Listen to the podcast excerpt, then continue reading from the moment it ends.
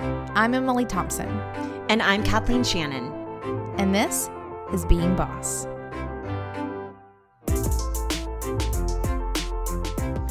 In this episode of Being Boss, Kathleen and I are talking all about travel. Most importantly, why it's important, as well as our trip to Guatemala with the Cooperative for Education and our best and favoriteest travel tips.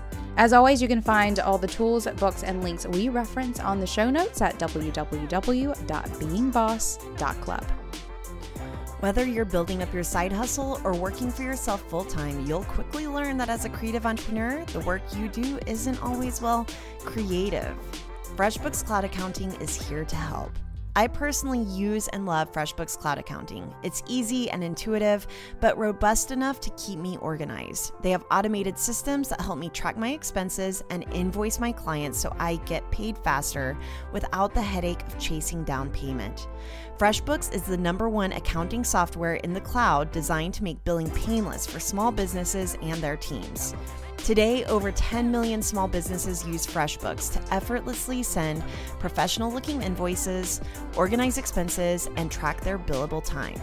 Try FreshBooks Cloud Accounting for free by going to freshbooks.com slash beingboss and enter Being Boss in the How Did You Hear About Us section.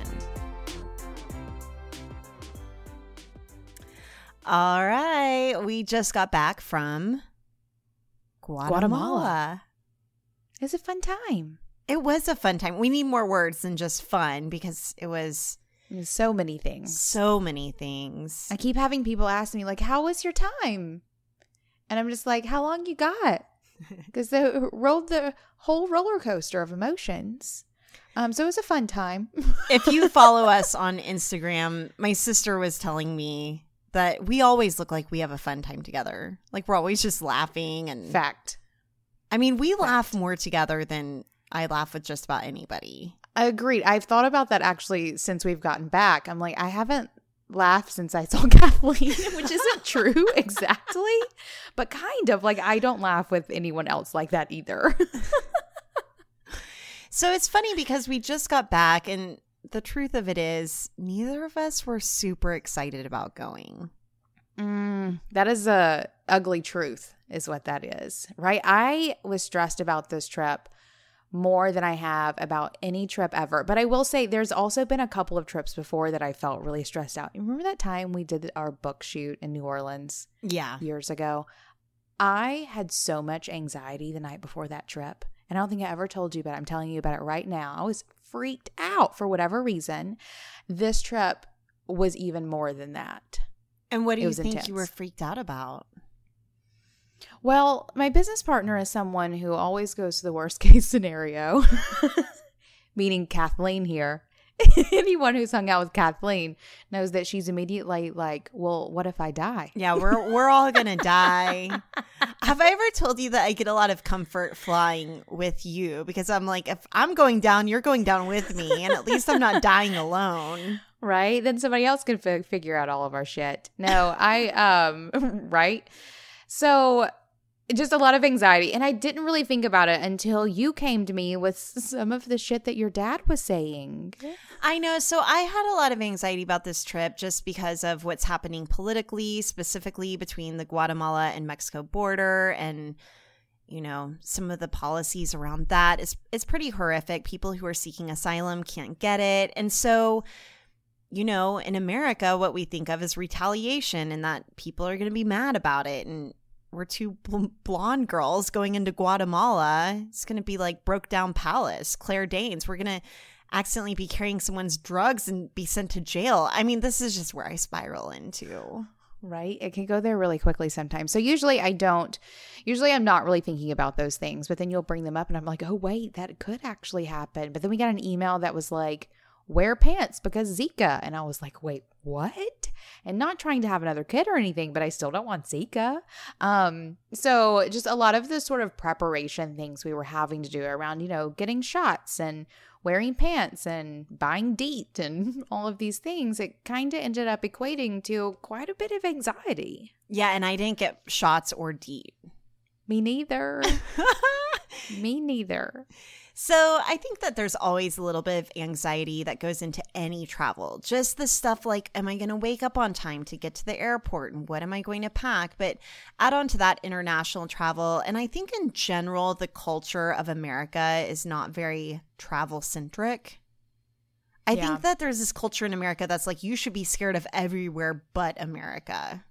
Right. Except I think we all know that America is just as scary, if not more scary, than the other places that we go to. Turns out. But we were so glad that we went. You know, by the time the we best. were on the flight, so we met together in Atlanta, and by the time we were on our flight together and landing in Guatemala City, and then especially driving into Antigua, we knew we had made the right decision. For sure. And, and going into it, I knew that once we were together in Atlanta, that's when I could just look forward to the trip. And that's where I usually find myself. It's like, the anxiety building up to it, I just want to be sitting in the airport. Like that's always the point when I can just release it all and just be there and do it. But there is a lot that goes into preparing for any kind of big travel, especially international.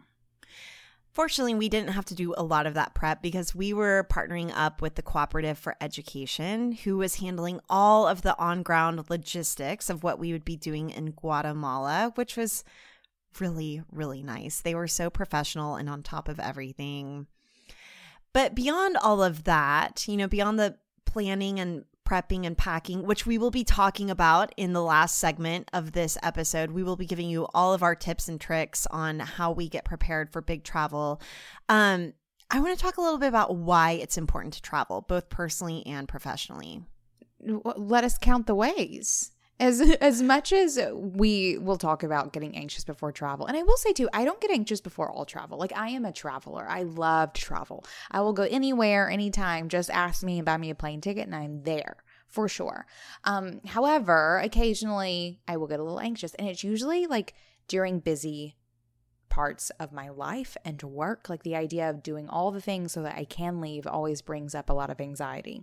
So, anyway, all of the anxiety aside, love traveling. And my favorite thing is my favorite thing is experiencing different places and different culture. There is a shift and broadening of perspective that happens when you travel to different places. And that can literally be to a city that's just you know a day's drive from you. Um, it can be a very long flight away from you. It can be near or far. Either way, that broadening of perspective that comes from being in different places, seeing different landscapes, eating different foods, seeing different architecture, and talking to different people um, does some really awesome things to your outlook on the world. For me, I love the way that travel makes the world a little bit smaller. You know, sometimes we feel so separate and so distanced from our global neighbors. And it's so easy to remember that borders are not a real thing, you know, and that we're all in this together and that we can see a lot of the world and find commonalities and celebrate our differences. And like you said, with you know, the colors and the food and the smells and nature and it's all just so expansive and inspiring. And so for me, I just always feel really connected. Before I went to Nepal, I would not have been as connected to, you know, an earthquake in Nepal or like a or a what are landslides but with snow called? Avalanches? Avalanches. you know, there was an avalanche on Everest and it was devastating and and it for me it just gives me a lot more compassion. Not that I don't care whenever those things happen without having been there. I do care. I just don't I'm not able to internalize that kind of compassion as much as I do when I've been there, when I've met people who live there you know, and then you just hold those people in your heart for the rest of your life and you can just become a much better neighbor on a global sense. I read a quote yesterday and I'm totally going to butcher this. I need to go back and find it. But the idea of it was that you protect the things you love and you love the things you take time to understand. And I think that that plays perfectly into this, where you know, maybe we're not necessarily protecting things, but we do have this connection to things that we take the time to experience and understand. And that's right there. I'm right there with you. There's something that happens to your connection to a place, to a people, to, you know, a landscape, whatever it may be, whenever you take the time to be there and experience it and, and soak it up. You know, I also feel this way very much about professional travel and networking and attending conferences. It's one thing to have an online network, and then it's another thing to travel and meet the people and have real conversations, to be breathing the same air. You just become so much more emotionally connected to your peers whenever you travel to hang out with them. So, Emily, I know that even you host mastermind groups, and it's not just connecting over Zoom, which has saved our lives and has helped us grow so much. And we are constantly staying connected over Zoom and over Marco Polo. But like we were saying earlier, we don't laugh like we do over Zoom like we do whenever we're together in person. And the same can be said for the conversations that you have just even in transit with people, going from one place from point A to point B in a van. You're having these conversations and some of them are serious and some of them are silly, but all of them add to your experience and they add to your relationship. For sure. Another thing that I love uh, about travel is how inspired I always leave any place, like ugly or pretty or whatever it may be. So much happens to this, the creative side of your brain when you are getting this extra additional outside input visually or audibly or whatever it may be that it, it always sparks some amazing inspiration for coming back and and doing the things we do and if you're a creative who sometimes misses inspiration you have these days or weeks or months where you're not feeling inspired, go somewhere, see something different. I have never come back from a trip and not had something new and exciting to either put on paper or, you know, design on my computer or whatever it may be. Inspiration always comes from from travel. I also think that so many of, of, us say that we value things like resiliency and adventure but we don't like the hard feelings that come with that. And travel for me is always a reminder that sometimes adventure means that you're going to get caught in the rain. Sometimes resiliency means that your flight is going to be rebooked and you just have to deal with it. And you have to, who are you going to be in that process? Are you going to be that jerk that's complaining to a flight you know, staff that can't do anything about it? Or are you going to be that person that just goes with the flow? So for me, um, travel gives me an opportunity to define who I am and who I want to be out of the context of my own home. It allows me to get out of my own head and to have different challenges and different problems than the ones that I'm used to facing in my day to day routine. And I'm so appreciative of that. Yes, we were talking about this before we left. This idea that, you know, we talk often about about practicing your values and setting intentions and those kinds of things. But that's relatively easy to do in the day to day life that you've built around practicing your values and setting those intentions. Um, but what is it like to yeah, be resilient in another country where you have none of your comforts?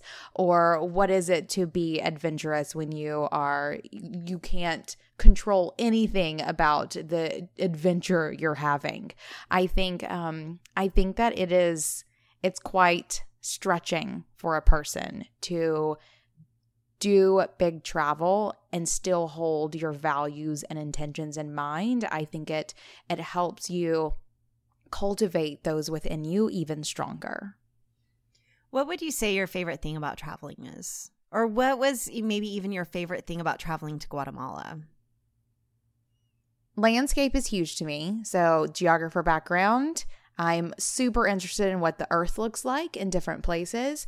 Um, so, as we were driving down the road, I think I quickly started maybe not getting on people's nerves by any means, but like people learned who I was pretty quickly in that we're driving by and everyone's all like, oh, look at that funny car or that like very beautiful bus or whatever. And I'm like, oh my God, look at that tree. so for me, like looking at the landscape and looking at the vegetation and I thought it was amazing. We saw fiddle leaf figs growing like weeds on the sides of mountains or like snake plants used as used as um landscaping and things like that. I that is super fascinating to me looking at landscapes looking at the plants. I was all asking like what's the native wildlife here? And everybody's like i don't know those are the things that I'm interested in. And part of that too, you know, I loved like seeing the volcanoes and stuff while we were in Guatemala. Like I like seeing things that I don't see in the middle of Chattanooga or here in, you know, the south of the USA. Um, so for me, always landscapes, vegetation, wildlife if applicable. Um, and from that too, food. I experience places through food. I want to eat not quite anything because if you put something too weird in front of me, I do have limits. I do have some boundaries. Um, but I do love experiencing the food of places because that is like the human nature connection. It's the food that you eat that comes from places. So those two things are probably my favorite. Um, what about you? Yeah, food for sure is a big one. You know, there was a couple there was a couple of nights where we were eating in at the hotel and we snuck off and grabbed some food. And not that it was necessarily particularly local cuisine because we ended up grabbing pizza and it wasn't even that great. But we got to walk through the streets of, you know, Guatemala. Panajachel, I think is yes. the city that we were yes, in. Yes. And so, you know, getting to experience um, more of the cityscape by foot. You know that slow travel those slow travel moments where you're walking on foot and getting to see people and do some people watching. People watching is huge for me while I'm traveling. That's always really exciting. I also love Oh, and back to the food thing too, because this is a big thing that I picked up from you, Emily, that I've started doing that really helps me remember and document my trips is to write down everywhere we ate. I love that so much. I think it's such a good way to journal your trip or to help spark memories of where you've been and what you did. Um, and it just helps solidify, you know, the whole the whole shebang. But the other thing for me, and I wasn't really expecting this, it just came up for me though, are those moments in transit. I think that those moments always stick out for me whenever it comes to travel. So for this trip in Guatemala, specifically getting on the boat and driving across the lake, you know, or. Mm-hmm. And, and the conversations that happened. We were on a van a lot. I know that that is not appealing at all to you, Emily, because you suffer from some motion sickness. Yes, I do. I had good conversations laying down. But yeah, those conversations that happen while you're in transit or just getting to see a lot, you know, mm-hmm. going from point A to point B. I always think that that's really interesting and exciting. And you get to see things like what do the gas stations here look like? And I mention this too because one of my earliest travel trips, whenever I was younger, that really stood out and made an impression on me was going to New York. I was probably 13 or 14 and getting on the subway, I had my felicity moment. I felt so cool getting on the subway. And now it just seems like no big deal, if not an inconvenience. But remembering how magical that once was, or I one thing that sticks out to me is once Jeremy and I were in Mexico and we took a local colectivo, a local van that local workers were using to get to and from work to go visit some ruins outside of Tulum. And I will never forget that, what it's like to be on a local van. Um, so those moments always really stick out to me, I would say. Or kind of they're like the mortar between the bricks of the travel. Yes, for sure. So, and it's funny too that you say that because for me, it's the that for me is the meals. Like there was one evening we were sitting having pizza.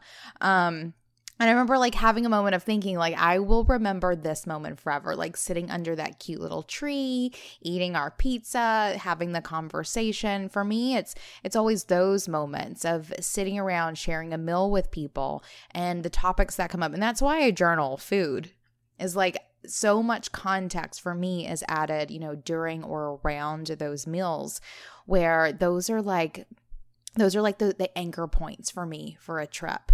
Um, the great cocktails you had, the great food you had, the great conversation you had, and what you did just before and just after. And the way, you know, we usually do it, there's a lot of eating. So you're basically talking about the entire trip if you just write down the food. All of that to say, though, traveling for us is something that will spark some anxiety and is difficult. It's hard to block off a week from a busy schedule to do no work at all. And it's hard to get your family situated. And it's difficult to make all the plans and show up and do it. But I always find that the return on investment is many times fold. Is that correct? Sure, many times returned. How about that? Many times returned. Um, because so much can come out of showing up, going to different places, experiencing it with people.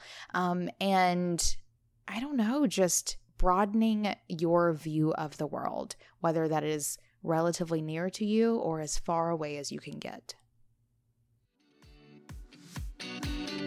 We know that when it comes to booking travel, it's oftentimes a big calendar game. Because as a boss, we know your calendar is full. When it comes to managing blocks of time for travel and taking care of all the little meetings along the way, we use Acuity Scheduling to help us make time for what's most important to us. Acuity scheduling helps us reschedule meetings with clients so we can make room for adventure and keeps our scheduled time away free from those unexpected meetings that always seem to pop up at the last moment. By syncing with our calendars and automating scheduling and reminders for our clients, Acuity saves us from the day to day drudgery of having to manage it all by hand, leaving us time to choose just the right outfits and scope out those must eat meals. For a limited time only, you can get 45 days of Acuity scheduling absolutely free. No credit card required by going to acuityscheduling.com slash beingboss. Bosses who have signed up for Podia have made 10,154 sales for a total of almost $655,000 in revenue. We don't know a boss who isn't currently thinking about scaling their business online. And if you were to ask us about creating online courses, digital downloads, and memberships, well, we'd send you to Podia.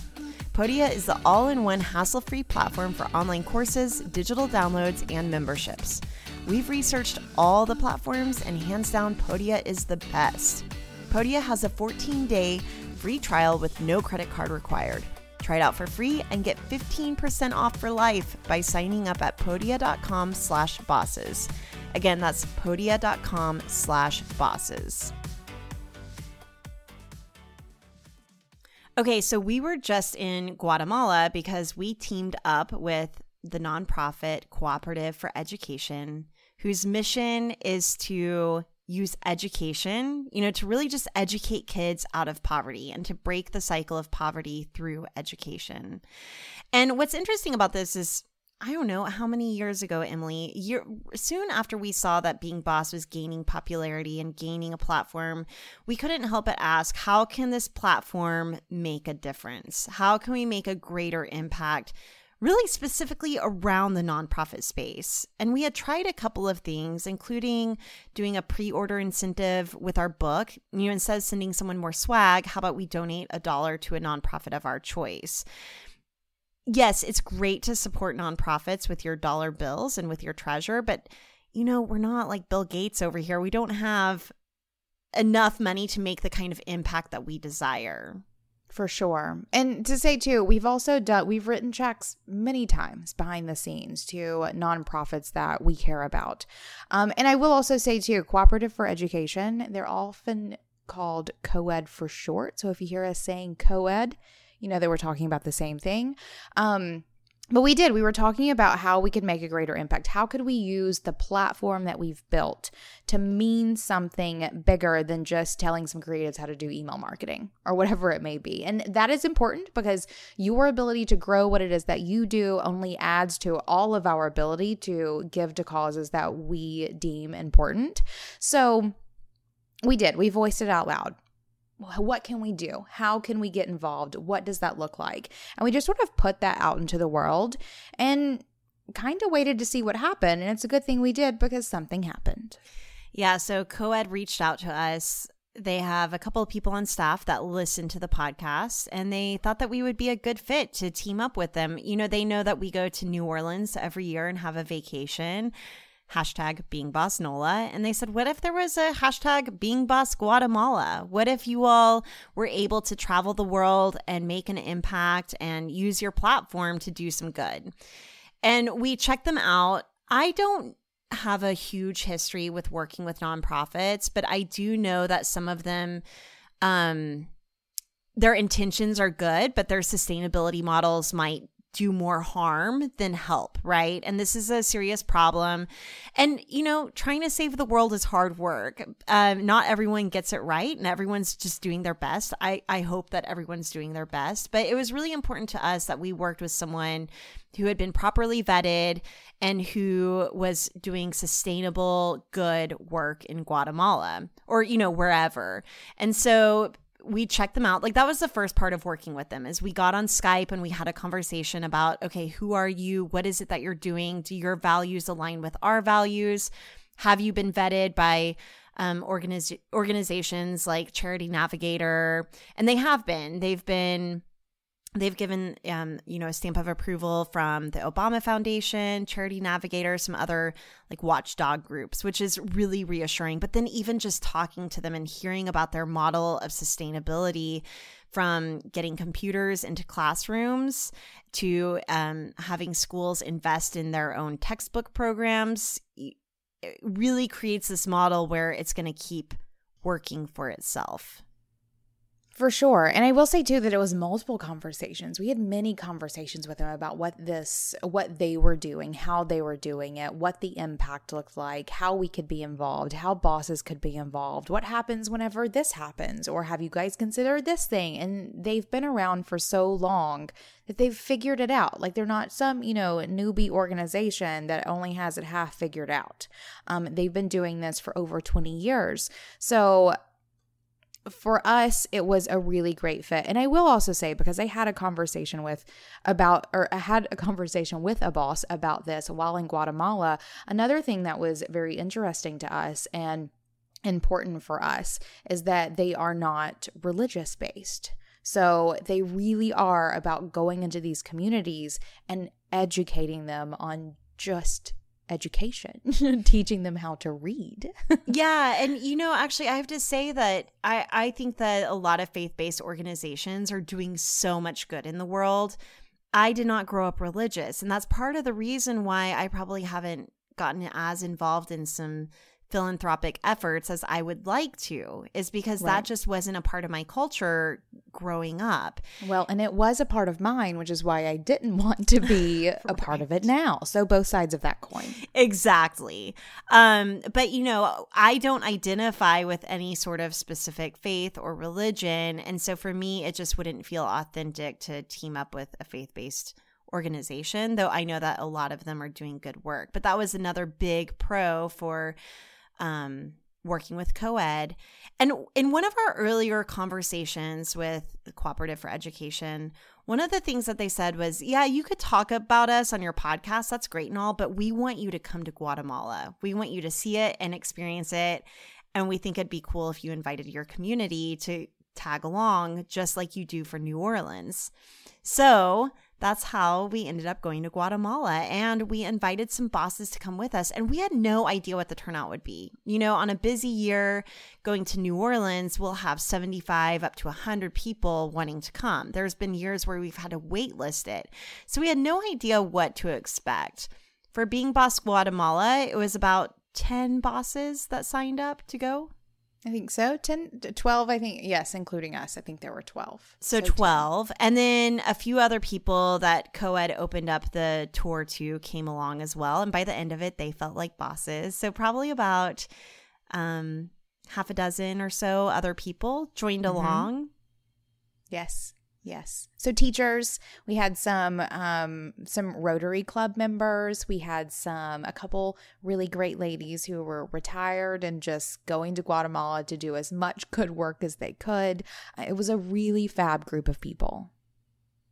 So we ended up going to Guatemala and it was incredible. And again, there it is one thing just to support these efforts from afar and it is another to see it. And it even makes talking about this trip a little bit difficult to a audience, you know, that hasn't been. So We might keep it brief, but I just want to share a little bit more about our experience in Guatemala with co ed and what that was like.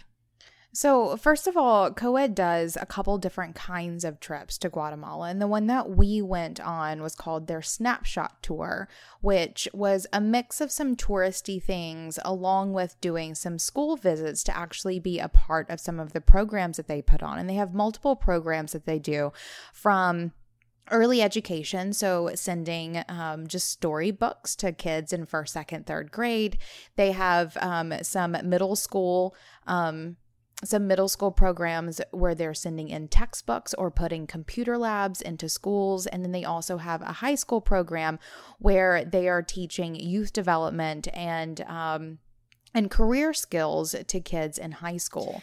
And, and the program for the high schoolers isn't just about career development.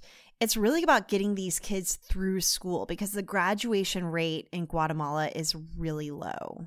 Less than 20% according to COED, which Consider that for a moment. Think of you hanging out with nine of your friends, and only two of you have a high school diploma.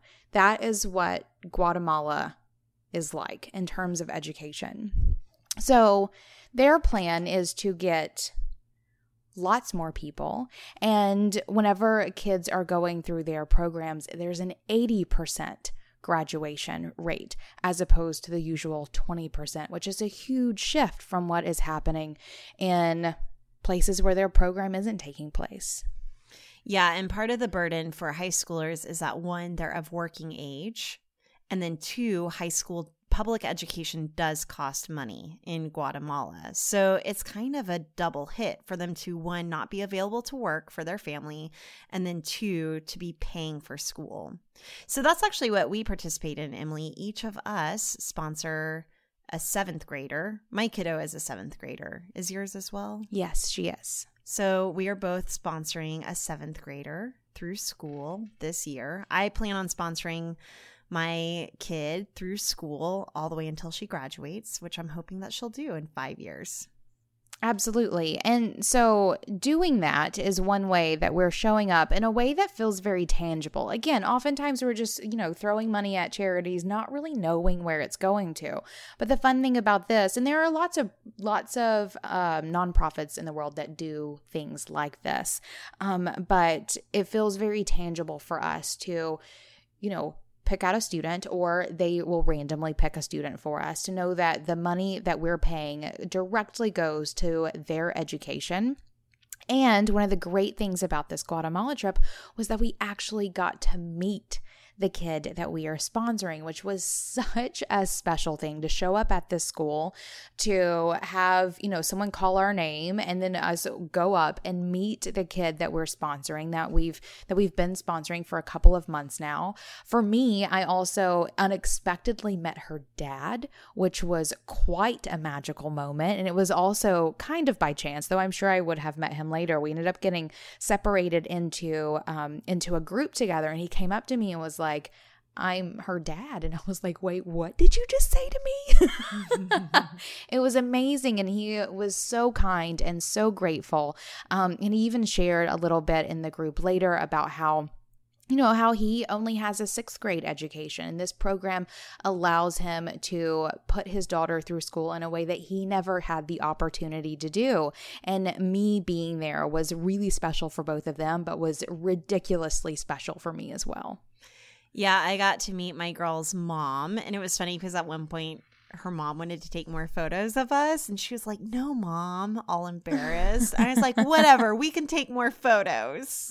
It's fine." Right. Um, I also think that another fun thing about this. So I think I can't remember if we specifically chose ours. Coed sent us a list of kids that were available for sponsoring, or if we were just like, just choose this one. We had them choose for us. Yeah. Is that what we? Okay, mm-hmm. so we had mm-hmm. them choose for us, and then by magical chance, mine and Kathleen's kids are friends. Yeah, which we was like, amazing too.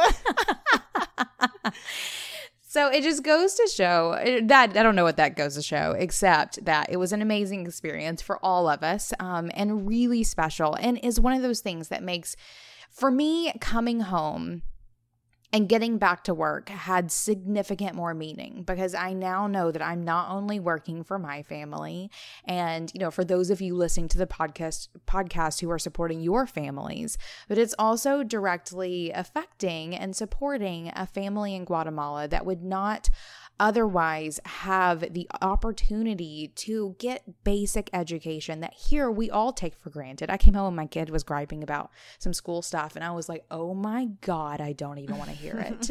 don't even go there. You are so wonderfully privileged. Say, yes, ma'am, thank you, or, or right. whatever it may be, because the opportunities like that just don't exist in in Guatemala. Yeah, it was really interesting getting to read storybooks to kids that were my son's age. So getting to read books to kindergartners and seeing how much they had in common and then also how different it was. You know, I feel like Fox goes to a Montessori school and he has it really good. Oh, and this is another thing the amount that it cost for me to put my child, Kimberly, through school for a year is what it costs for me to put Fox through his preschool for one month. So, really, I'm just taking five months of a preschool budget, spreading it out over five years, and I'm getting a kid through high school. I, it just feels doable. It feels manageable. And being there in person and seeing the need has made it definitely a priority. For sure. For me now it's no question. Like of course, of course we're going to be continue being involved in that capacity. Um, but we were also immediately brainstorming ways that we can be more involved as being boss. What could it look like for us to do this? Because I will say too, even to back up and talk a little bit more about the mission that really drew us into it was what co-ed is trying to do is they're trying to break a cycle of poverty that is present in especially rural Guatemala, but really most of Guatemala.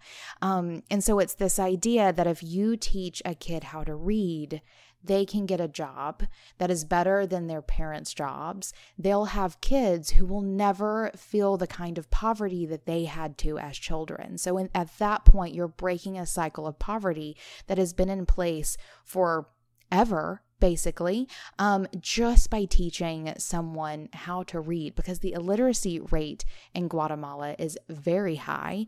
Um, and the biggest difference in a place like that is one, just teaching kids how to read, and two, actually getting them through high school. I want to take a little volcano break. Let's do it. So, at one point, we were sitting on our balcony at this beautiful hotel overlooking Lake Atilan. At- Atitlan? At, uh, hmm. Sure. Okay, so we were overlooking this beautiful lake, and there was a couple of volcanoes, and Emily and I were like, "What would happen if that volcano erupted right now?" So let's also precede this with a, with a conversation had around how this volcano erupts every fifty years. And oh, wait, it last erupted 45 years ago. So we're due any minute now. So, of course, me going to worst case scenario and we're all going to die, I was just thinking about how this volcano is going to kill us. Right. So we're sitting there on our balcony, chilling after a multi hour bus ride. Um, looking at this beautiful view and it's like what if this thing blows right now what would happen and of course i go through scenarios of i would love to see it but can i please have a helicopter waiting right here to like airlift me out that would be great and then i'm like the ashes are gonna burn the helicopter blades oh right you and know? in that case your lungs as well Oh, for sure. Right. So then I thought, well, we're on a lake. So I bet that the vault, like the volcano, the lava is going to come down the mountain and go into the lake and just cool off before it gets to us. But then I thought, no, no, because we've all seen the movie Dante's Peak. it's going to turn that lake into boiling acid. One scene yes. I forgot about as we were sitting there, and I'm glad I forgot about it, is that the grandma is getting the grandkids oh across oh the lake. God, I forgot about that too. And she gets out to pull the boat out in this yeah. acid lava lake. She's saving her baby. She's saving her grandkids and boils her legs off. Yeah.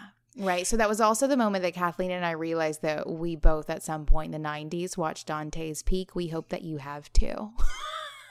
and then I thought, what if the volcano creates a tsunami of sorts, and then this hot boiling lava water s- just splashes up on us.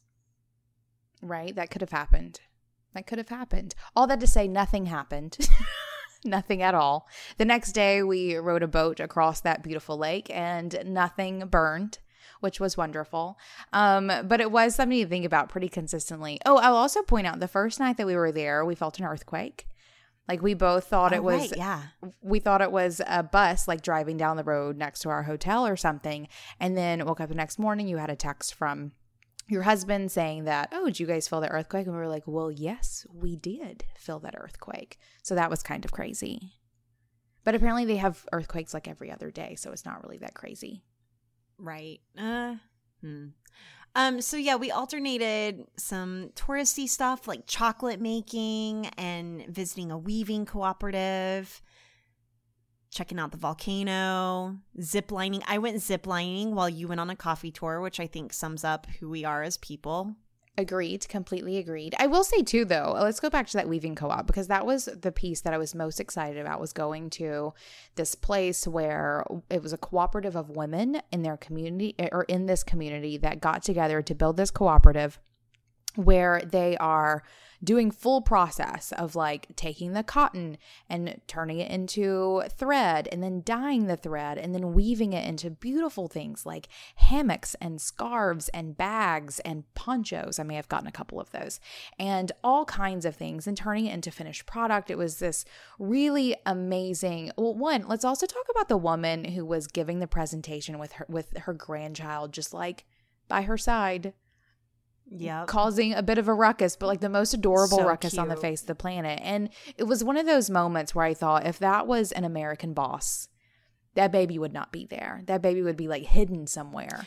Somewhere. Well, I kind of had the opposite feeling because I thought that the world that we're creating as bosses right now with these flexible work and life. I mean, it made me think about how you're homeschooling your child and she's showing up at the market with you and helping you. And that's kind of a part of her education. I think that for me, it reminded me of these family values that we have as creative entrepreneurs and really getting our kids in the fold. Yes. I do agree with that. I do agree with that. But I do think that's only in our circles. Outside of our circles, that would not have happened. But I love seeing it a ton. And I will say too, once she told us that they had created this cooperative to, you know, help supplement family income and all of these things, and it was all women. all the bosses were just like, take all of my money. Yeah. like, we will buy everything in this store. No need to ask twice. We had people who would go buy a whole bunch of things and then find more things and go buy that too. It was amazing. And it felt amazingly supportive to show up in that way to support the women of this community who were crafting beautiful things. And it was a beautiful mix of like passion for a process and creating beautiful things, but also sharing with others. They, you know, did these really great presentations. Um, it was wonderful. It was that was definitely ended up being one of the highlights of my trip, as I knew it would be. So I think overall we are, you know, as an organization here at Being Boss, pretty committed to continuing to work with Cooperative for Education. A hundred percent. I mean, we will keep sponsoring our children, and we hope that some of you all will be inspired to go on future trips with us to Guatemala. We Yeah, see one of those amazing. happening again. Yeah. Um so yeah, and big shout out because on the final night of our time in Guatemala, we were having kind of a team dinner and we were talking about ways that you can get involved and participate. And even if you didn't go to Guatemala with us, you can participate. You can go in with your business bestie and sponsor a child through high school. It's $80 a month. If you went in with a business bestie, it would be $40 each. Um, but then we found out that the bosses attending with us were going in to sponsor a computer lab. And I'll say too, they didn't warn us. We had no idea that they had like all claned up and done this, all gotten together.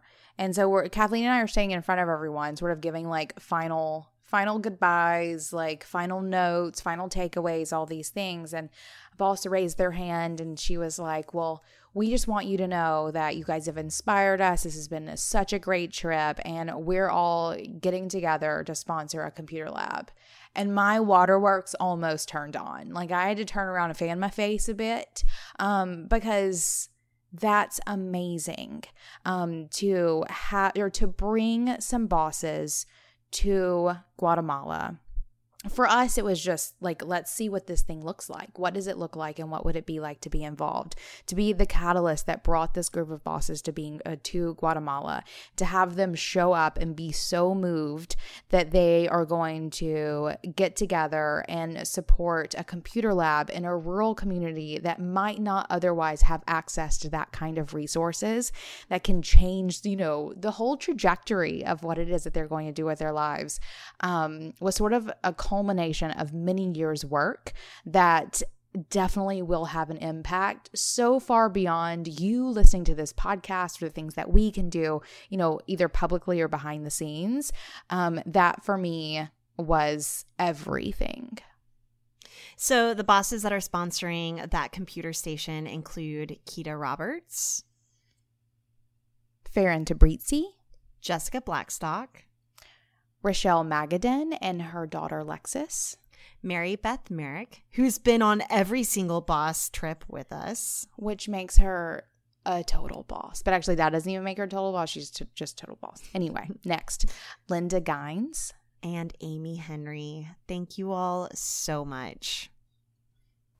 Now, if we've inspired you to look into how you can help more, we encourage you to go to Cooperative for Education's website and see all the amazing things they're doing. You can find them at coeduc.org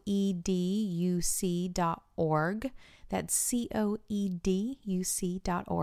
to find out more about all the things that they're up to. Um, we would love for you to consider getting your mastermind group involved to sponsor a high school student, or think about getting together a group of your boss friends to sponsor a computer lab. Anything helps. And it's such a great way for you to get involved with giving back in your business and one that we've scoped out for you. So we know that it's a good use of your time, energy, and money. Also, if you have any questions for us or want to brainstorm ways that you can be more involved, we invite you to send us an email. You can find us at hello at beingboss.club. Shipping and mailing from your desk has never been simpler than with SendPro Online from Pitney Bowes. With SendPro Online from Pitney Bowes, it's just a click, send, and save for as low as $4.99 a month. Send envelopes, flats, and packages right from your desk, and you are back to business in no time. And for being a Being Boss listener, you'll receive a free 30 day trial to get started and a free 10 pound scale to ensure that you never overpay. Save time and money on mailing and shipping with SendPro Online.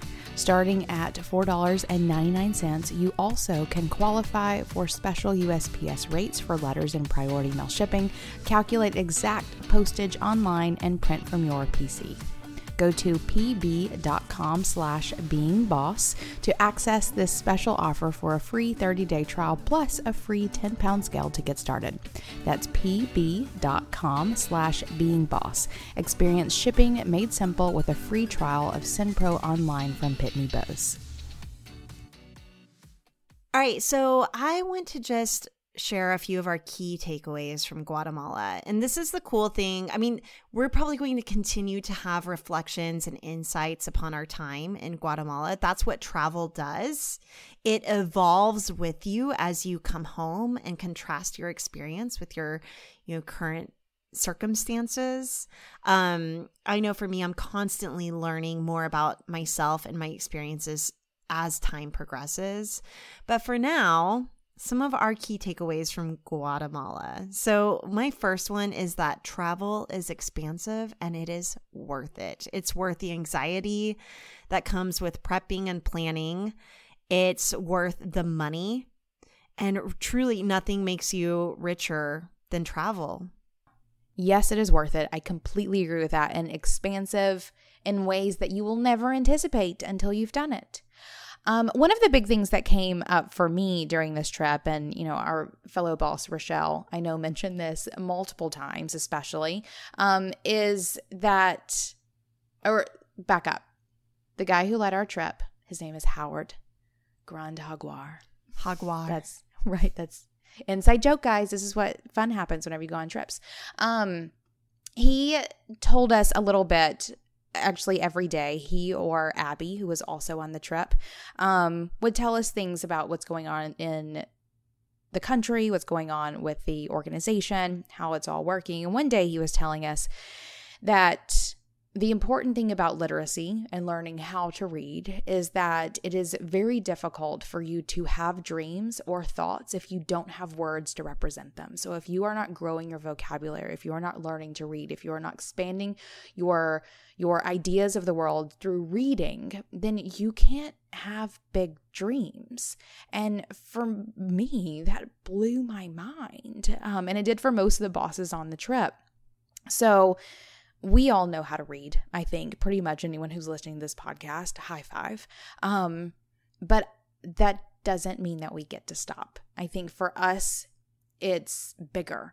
We have to read more, listen more, explore more, never stop doing those things because it is our it is our expansive vocabulary and exposure to other ideas that gives us the capacity to dream big dreams, to have amazing thoughts, and then to take the action to make the difference that we want to make. Kind of along those lines, one of the big key takeaways for me was that creativity, which is one of my core values, it's one of the words that comes up over and over and over again creativity, creativity, creativity it doesn't happen on its own and that it requires safety. You have to have your basic needs met. You have to not be under the kind of stress that these kids that we met and the stress that um, their parents are under in order to be creative, you know? And so I know that a lot of times there's this attitude that if you just work hard enough, you can rise above, you know, especially in America. Like you just need to work harder. Um, and, you know, even in the creative entrepreneurs circles, you know, the hustle is glamorized often. And I do think it's important. Like working hard in the hustle, it's good for getting somewhere. But if you want to be truly creative and truly innovative, you have to feel safe and you have to feel secure. And I don't know where to go from there but it's something that I'll be chewing on for a while. And I think from that, one of another one of my big takeaways is that we take so much shit for granted. And I know we all say that, like, you don't even understand your privilege, all the things. We hear you. Um, but when is the last time you actually put yourself in a place where you truly recognize how great you have it? Like, when was the last time you left your home, left your city, left your country, and went somewhere truly uncomfortable? And not uncomfortable because maybe they just speak another language, but uncomfortable because people are living in a way that you cannot imagine living. Um, I definitely came back so happy that my streets aren't filled with potholes. or that or and it's simple it can be simple things like that or you know being able to flush my toilet paper is a big one for me. Um but also just the fact that being able to read is a standard that we don't question or having access to great health care, even if we're paying out our ass for it, is available. Um, I think that I th- I know that we all take an immense amount of things for granted, and before you start, you know pointing fingers at someone who's taking things for granted, make sure that you're putting yourself in places where you truly understand what you're taking for granted too. Yeah, the perspective that this trip offered um it just goes so far, you know, and it's one of those things where you come home and after visiting a home that was literally made from cinder blocks and corrugated tin and that's about it or has a dirt floor. You know we we saw this with our eyeballs. It makes you a little less jealous of that moroccan rug that so and so has on instagram. Absolutely Absolutely. I definitely am having less jealousy feelings and more grateful feelings. For sure. Or, and also, like you were talking about with safety, like I definitely take for granted how many structures are in place that keep me safe um, and happy and full of good food and, you know, whatever, whatever it may be. Um, we even were joking around at one point, like, definitely less tolerance for bosses who are going to show up and cry about, you know, whatever, whatever, whatever it is, because there are people in the world who are in harder situations than you are listening to us here on your smartphone, um, who are showing up and doing work in ways that would blow your mind, would blow your mind. So I definitely came home feeling significantly more grateful, feeling significantly more taken care of and secure and safe. And even that recogni- recognition leaves me in a place where I feel more capable of being creative and I feel more capable of being grateful and I feel more capable of showing up and doing the work without worrying about really anything. You know, I came home more inspired to get involved locally you know, and I know that there can be a little bit of kickback whenever you go and travel abroad on nonprofit trips. Like, well, what about here? Well, I came back realizing that you can really have big impact by starting small. And it's not lost on me that there were two back to back shootings not far from either of our homes, you know, in the grand scheme of things. Um, eh, and we can do something about it, you know. And so I came back inspired. I'm going to go to more local meetings and know that I don't have to save the world to get involved because the idea of saving the world it will paralyze you. You know, you can just start one action at a time. But that's the key is action. This is what this has made me realize that whenever you put your body in a place that matters, you can have so much more impact than just retweeting something. Amen to that. Amen to that. So, all that to say, this trip changed our lives for sure. And it will definitely affect how it is that we show up and work as well.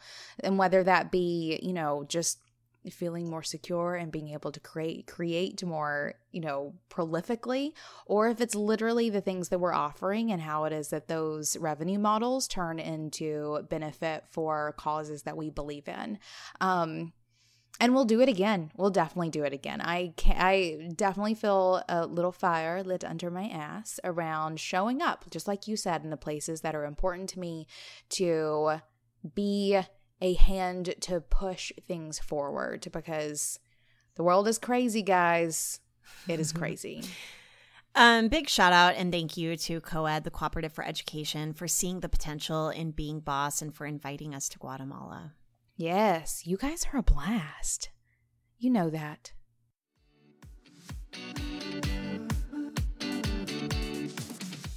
Okay, I want to do a real quick quick fire on travel tips. So, First, how do you budget for travel? I asked David, how much money do we have? do you feel like you sacrifice things um, in other places in order to afford travel? For sure. And I say that. I know how David does it. We use YNAB. We've talked about this before. We actually have an interview, a podcast interview with the, with, was it Jesse mm-hmm. Mecham? Mecham? Jesse Mecham from YNAB. We'll include a link to that in our show notes. Um, YNAB is a really handy tool that we use to to create budgets. So as soon as we started, or as soon as we knew that we were going on this trip, David started putting aside money every month for this like little little Guatemala bucket.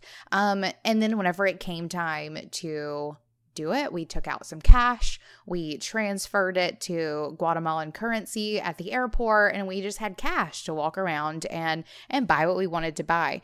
Um, do I feel like I do less, or do I feel like I sacrifice for travel? Yes and no. Because we do it so strategically month after month, and as soon as we know we're doing something, we start saving, I don't really feel it. Um, however, I do feel like the last month to a trip, I'm always like, okay, I'm not going to buy this, I don't know, new pair of shoes because I might want to buy a new pair of shoes in Guatemala or Greece or whatever it may be. So I do always find myself just before a trip feeling it a little more. Okay, how do you personally prep for a trip? Snacks. I always go snack shopping. You know me, I always have like a bucket of nuts, which always gets checked for bomb residue at the airport every single time. I've just gotten used to that. Um, also, putting it on my calendar, telling everyone, not scheduling meetings immediately before or immediately after, making sure all of my tasks are either, either taken care of or delegated, um, and packing at the last minute. What about you? I've gotten real good at packing at the last minute, but for this trip, I did try on my outfits and I took pictures of them. So I made sure that I was packing my very favorite, most comfortable outfits that I knew I would look good and feel good in. I also did some meal prepping before I left for this trip. So I made sure that my family had snacks and meals ready to go. I also made sure that I had food for myself the night that I got back in. I was looking into some of the sub- subscription boxes, but decided that it ultimately wasn't for me. So I just went to the grocery store. I went to Trader jo- Joe's. They have so much good frozen stuff. Um, and had a few things just ready to go. That's genius. I didn't do that. Noted. I'll do that. It saved me this time. Um, what about professional stuff? How do you like work wise get ready for travel? Well, I'm really fortunate that I have a team of people helping with things. So I really do, like you, make sure that I don't have any super tight deadlines before or after. That's not true. Before, I'm always rushing to get a lot of stuff done right before I leave. Um, but then after, I usually have a little bit of wiggle room. But I do have a team to help. I put on my Gmail autoresponder. I delegate tasks that would need to be done. So I emailed my sister, who's my partner at Braid, and I said, Hey, I need to make sure that you respond to any inquiries that come in. We had an RFP that needed to go out, you know, so I prepped the doc as much as possible, but then delegated it to someone else to send out. So really just delegating and systemizing. I have a little email autoresponder tip. I always put my autoresponder on for like an extra day or two so that whenever yeah. I come back, I can ease back into my inbox instead of having people think that I'm going to get back with them on the day that I return. So I always add a couple extra days to my autoresponder. Yeah, I also don't respond to unnecessary emails. Right. Same. Like whenever I get back. Same, same. Same, same. That's standard, guys. Don't do that. okay, what about do you have any fun packing trips? I mean, packing trips. Do you have any fun packing tips? I feel like I'm always so bad at this. I always get there and I have like articles of clothing that I'm not going to wear. Or actually, here's one I always plan on leaving my toothbrush. So, like, you know, you have to change your toothbrush out every couple weeks anyway. I always change my toothbrush out after traveling. So, like, that's always one thing I can just leave and not worry about. So, that's kind of one. Also, compression bags. We like to pack compression bags in our luggage and then use it as a laundry bag. So imagine taking all of your laundry and then compressing it as it gets used um, into a compression bag. It usually makes plenty of room for bringing back souvenirs. My packing tip is to always pack more underwear than you think you'll need. Oh yeah, I thought that's a given, right? You actually, can we talk about this for a second? I feel like you, your bag is always smaller than mine but you're taller, so are your clothes bigger? And how are you getting more clothes in a smaller bag than I am? I know. Good question. My clothes are bigger than yours because I am taller. Yes. I You also wear the, way more layers than I do. And I wear a lot of layers. So again, it's just knowing what I'm going to be wearing and what combination. So it's kind of like a capsule wardrobe where I'm mixing and matching certain items and re wearing some of them. I also kind of took a Marie Kondo approach to packing, especially returning. So we both had to buy an extra bag in Guatemala to bring home all of the souvenirs and textiles that we ended up buying. Yeah, that textile co op was real, guys. We all had to buy bags for ourselves for sure. Yeah, but I um as I was repacking, I was Marie Kondoing everything in a way that in the way that I was folding it and just really being appreciative of all of my clothes and folding them with respect and asking them to fit in the bag. because guys, we were that desperate. We were both packing and unpacking our luggage the night before. The night before we had to get up at like 3:45 a.m. or something like that. Um and yeah, we were praying to our clothing to please fit in this bag because we really want to take it all home. You know, and I think in conclusion, one thing is is that I love traveling with you, Emily. Same. It's funny because on this trip they actually had us in separate rooms and I asked them to put us together. right? We could have gotten solo, like private rooms, and we were like, but we don't want to be by ourselves. Um, I completely agree. I I also have a blast traveling with you. I came home and that first night I was like, but where's can I tell Kathleen good night? like I felt weird. Not I couldn't go to sleep until I had told you good night. Um, agreed. And I and I think that's special too. And we would not have the relationship that we have if we didn't do things like this if we didn't go through the anxiety of having the fun together or to have the fun together um, if we didn't put ourselves out of our comfort zone side by side there's something amazing that happens whenever you get together with people business besties or sisters or friends or whatever it may be and go do things together um shit's gonna happen weird things are going to be experienced something is going to get left somewhere remember that time i left my stuff at the hotel in syracuse that was a thing we had to get my Oh, wallet yeah, we had it Ubered. Ubered. we had to get my wallet uber to the airport like things happen and you might even get on each other's nerves a little. It's fine. did i get on your nerves No. just kidding. were like Not at all. Yes, Emily, actually, could you not tell? No, I mean, whatever happens, you definitely end up being stronger for it, or you never talk again. right? Either or. And on that note, I'll see you in the next place we end Oh, up. I can't wait to see where it is. Thanks for listening. And hey, if you want more resources, we're talking worksheets, free trainings, in person meetups, vacations, and more. Go to our website at www.beingboss.club. Do the work, be boss.